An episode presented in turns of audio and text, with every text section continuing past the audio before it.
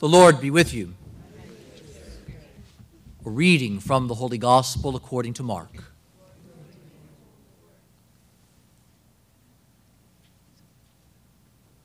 Jesus said to his disciples,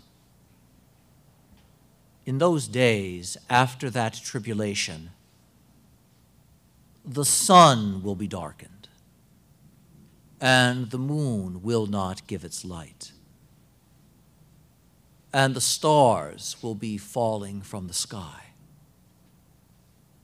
and the powers in the heavens will be shaken. And then they will see the Son of Man coming in the clouds with great power and glory. And then he will send out the angels and gather his elect from the four winds and from the end of the earth to the end of the sky. Learn a lesson from the fig tree. When its branch becomes tender and sprouts leaves, you know that summer is near.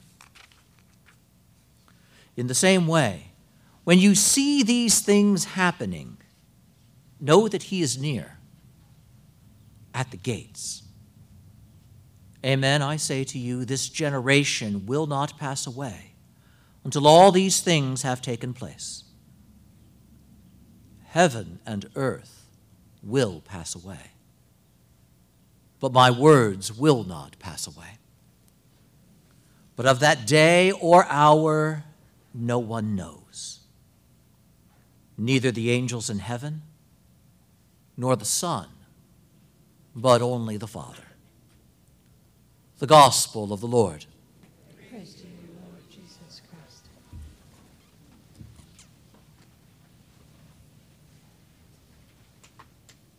As we hear the words of our reading today, our eyes are directed forward to that day when the Lord will come again, which is not today, and yet it is a day that we look forward to. And as we hear those words, these words themselves point to another day just one week away when we celebrate the great solemn feast of the Lord Jesus Christ, King of the universe, where we gaze upon that one whose return we look forward to in the mystery and the glory of his lordship. And following that, the church year, the liturgical year comes to an end. We have readings, in a sense, of ending, the ending of all things, as our year comes to an end. And then we move to another year the following week on the 28th of November, the first Sunday of Advent. And this is important because the other thing that happens with moving to a new liturgical year is our Sunday gospel changes. We stop reading from the Gospel of Mark, which we have been reading through this year, and we will begin reading through Sunday after Sunday after Sunday the Gospel according to Luke. And one may wonder, well, that's nice to know, but what does that have to do with today? And it has everything to do with today.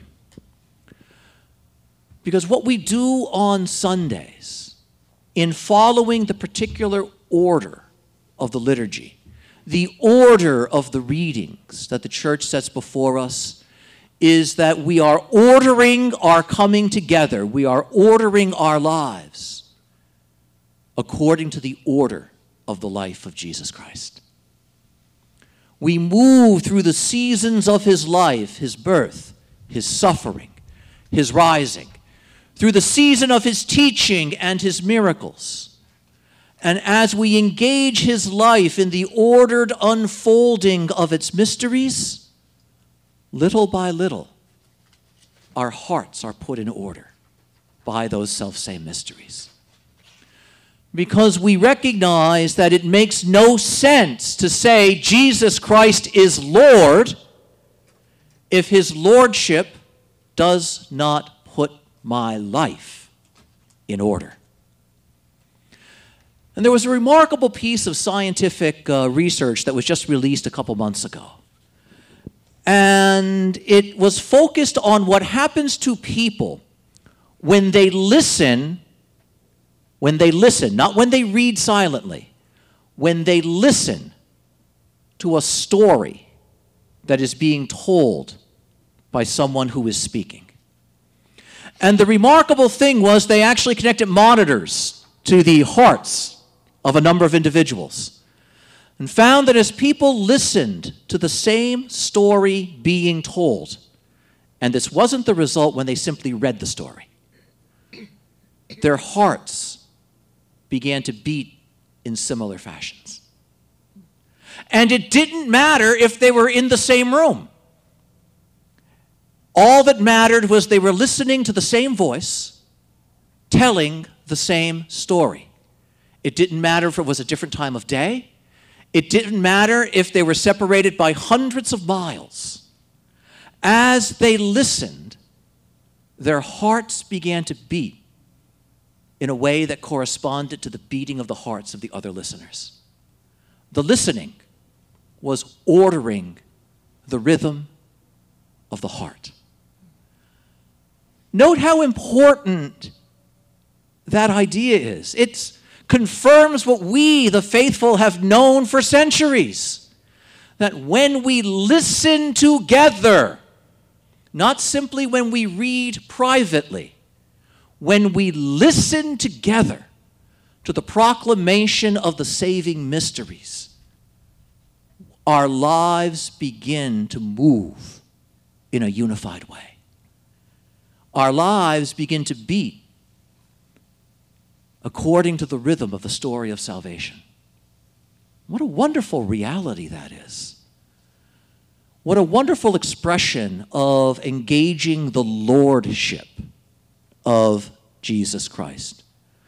And this is vitally important because, oh, we listen to lots of stories, don't we? There are all kinds of stories around us. There's the story of greed and ambition that the world repeats to us incessantly.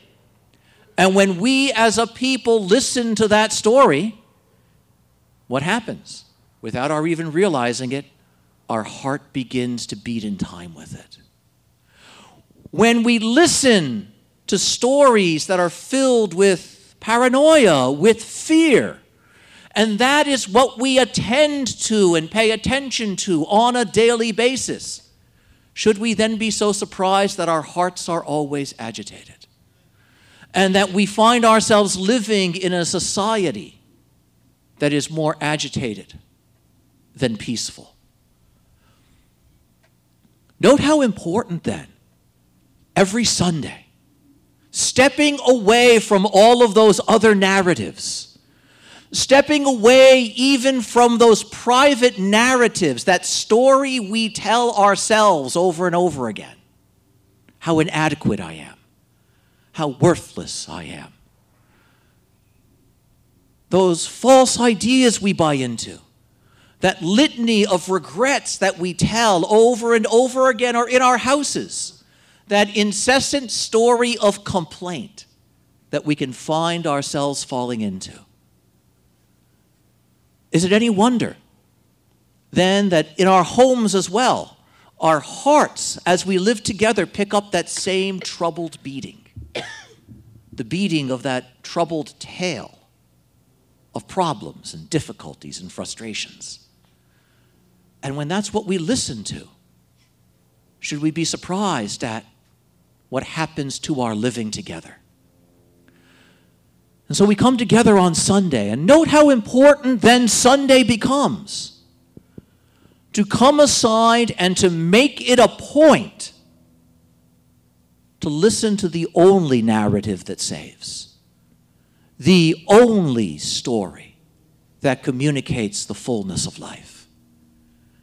And as His people, to allow His voice and His word to put our hearts in order in the middle of this world that disorders them so readily and so frequently. And this beating of the heart, according to the rhythm of the mysteries of Jesus, is what runs through our celebration of the liturgical year. And so we are coming to a culminating point in that story as we hear these words of the gospel. The Lord looking forward to that day, that day when He will return, and when His return will place all things in the true and proper order intended by God. And as he speaks that way, the Lord, who knows our hearts, gives us some very important instructions.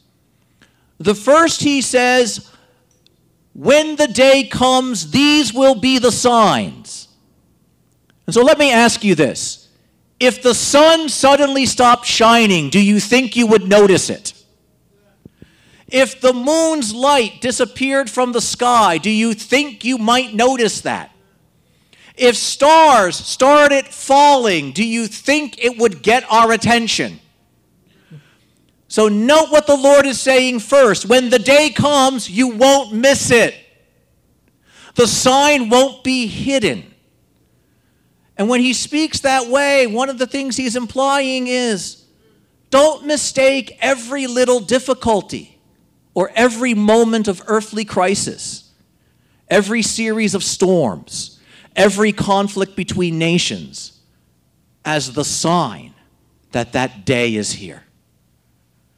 Because if you've got to ask the question, it's not the sign.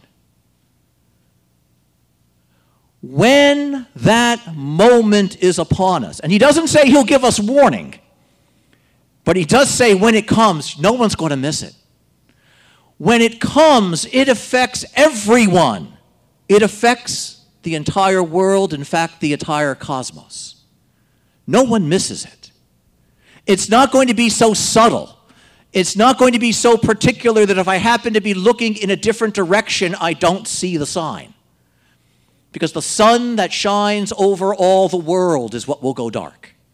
The stars that brighten the common sky are what will fall. The moon, whose light warms the evening for everyone, is what will not gleam. For everyone. It's a sign that won't be missed. And why is that important? Because the Christian heart troubles itself so readily. We're fascinated with trying to predict the end we're fascinated with trying to find the hidden indications of what happens next. And when we fall into that, we actually lose the beauty of the present moment by our worry and our fascination with tomorrow. And so Jesus says, I'm telling you what the signs are, and that you're not going to miss them, so that then you can attend to the business of living in the way that gets you ready for my coming. And the way you get ready is not to worry about how do I know when that day is. The way to get ready is to say, what's the real condition of my heart? When the Lord returns, will he find his people looking for him, waiting for him, and ready for him? Or will he find his people busy about other things? Will he return as the Lord to those whose lives have been put in order by him? Or will he turn to a world that is merely chaos? To a people who have simply surrendered to the violent order of the world around them? Because the Lord then says, When I come, let's be clear, violence will be done away with. Greed will be done away with. Injustice will be done away with, and everything built on those things will be brought to nothing. And that is non negotiable. Because the world we look for and the victory we look for is a victory that is complete and total, not partial, not a compromise with evil not a making our peace with that little bit of wickedness we need to just get by. It all goes away. It all goes away. And those false idols that say we are what is necessary will be brought to nothing. And all that is built on them, that has placed its trust in them, will crumble. In other words, those hearts that have been beating in time to those things have much to worry about. But those whose hearts, imperfectly how they may do it, have been attempting to learn to beat and to move in accordance with the spirit of life that I have given, those hearts have nothing to fear and nothing to worry about. Because the goodness to which they are moving will be given to them in its fullness. And whatever shadow has settled over their lives will be taken away. You know, sometimes as we hear language of the end, we have in the back of our mind that movie where stuff blows up all over the place. But what we really believe is something much greater than that and actually much more dramatic than that. Something so wonderful we can't imagine it because we don't know what a world without sadness looks like. We don't know what a world without violence looks like. We don't know what it is to live and not be afraid of anything. We don't know what a world without death looks like. We can try to imagine it, but we have nothing to compare it to. Because everything we know, good as it is, is clouded, is darkened by sorrow, by loss, by the fact that all things pass over time. And yet the Lord says, For those whose hearts belong to me, oh, there is so much more than that, so much better than that. And he speaks in this way so that we don't preoccupy ourselves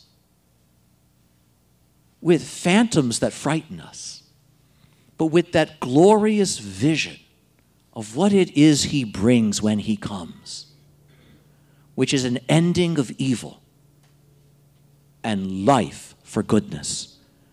Because note what the promise is. It's not just that when I come, stars will fall from the sky but the wise will burn brightly in the heavens as if they were stars. It is not just that the sun and moon will fail to give their light, but that the radiant glory of the Lamb and the goodness of God will shine more brightly than any sun, any thousand suns ever could. Those things pass. But what endures is the Lord and His Word and those hearts that belong to Him. So let's go back to how we began then. This idea of hearts beating in time as they hear the words of a story.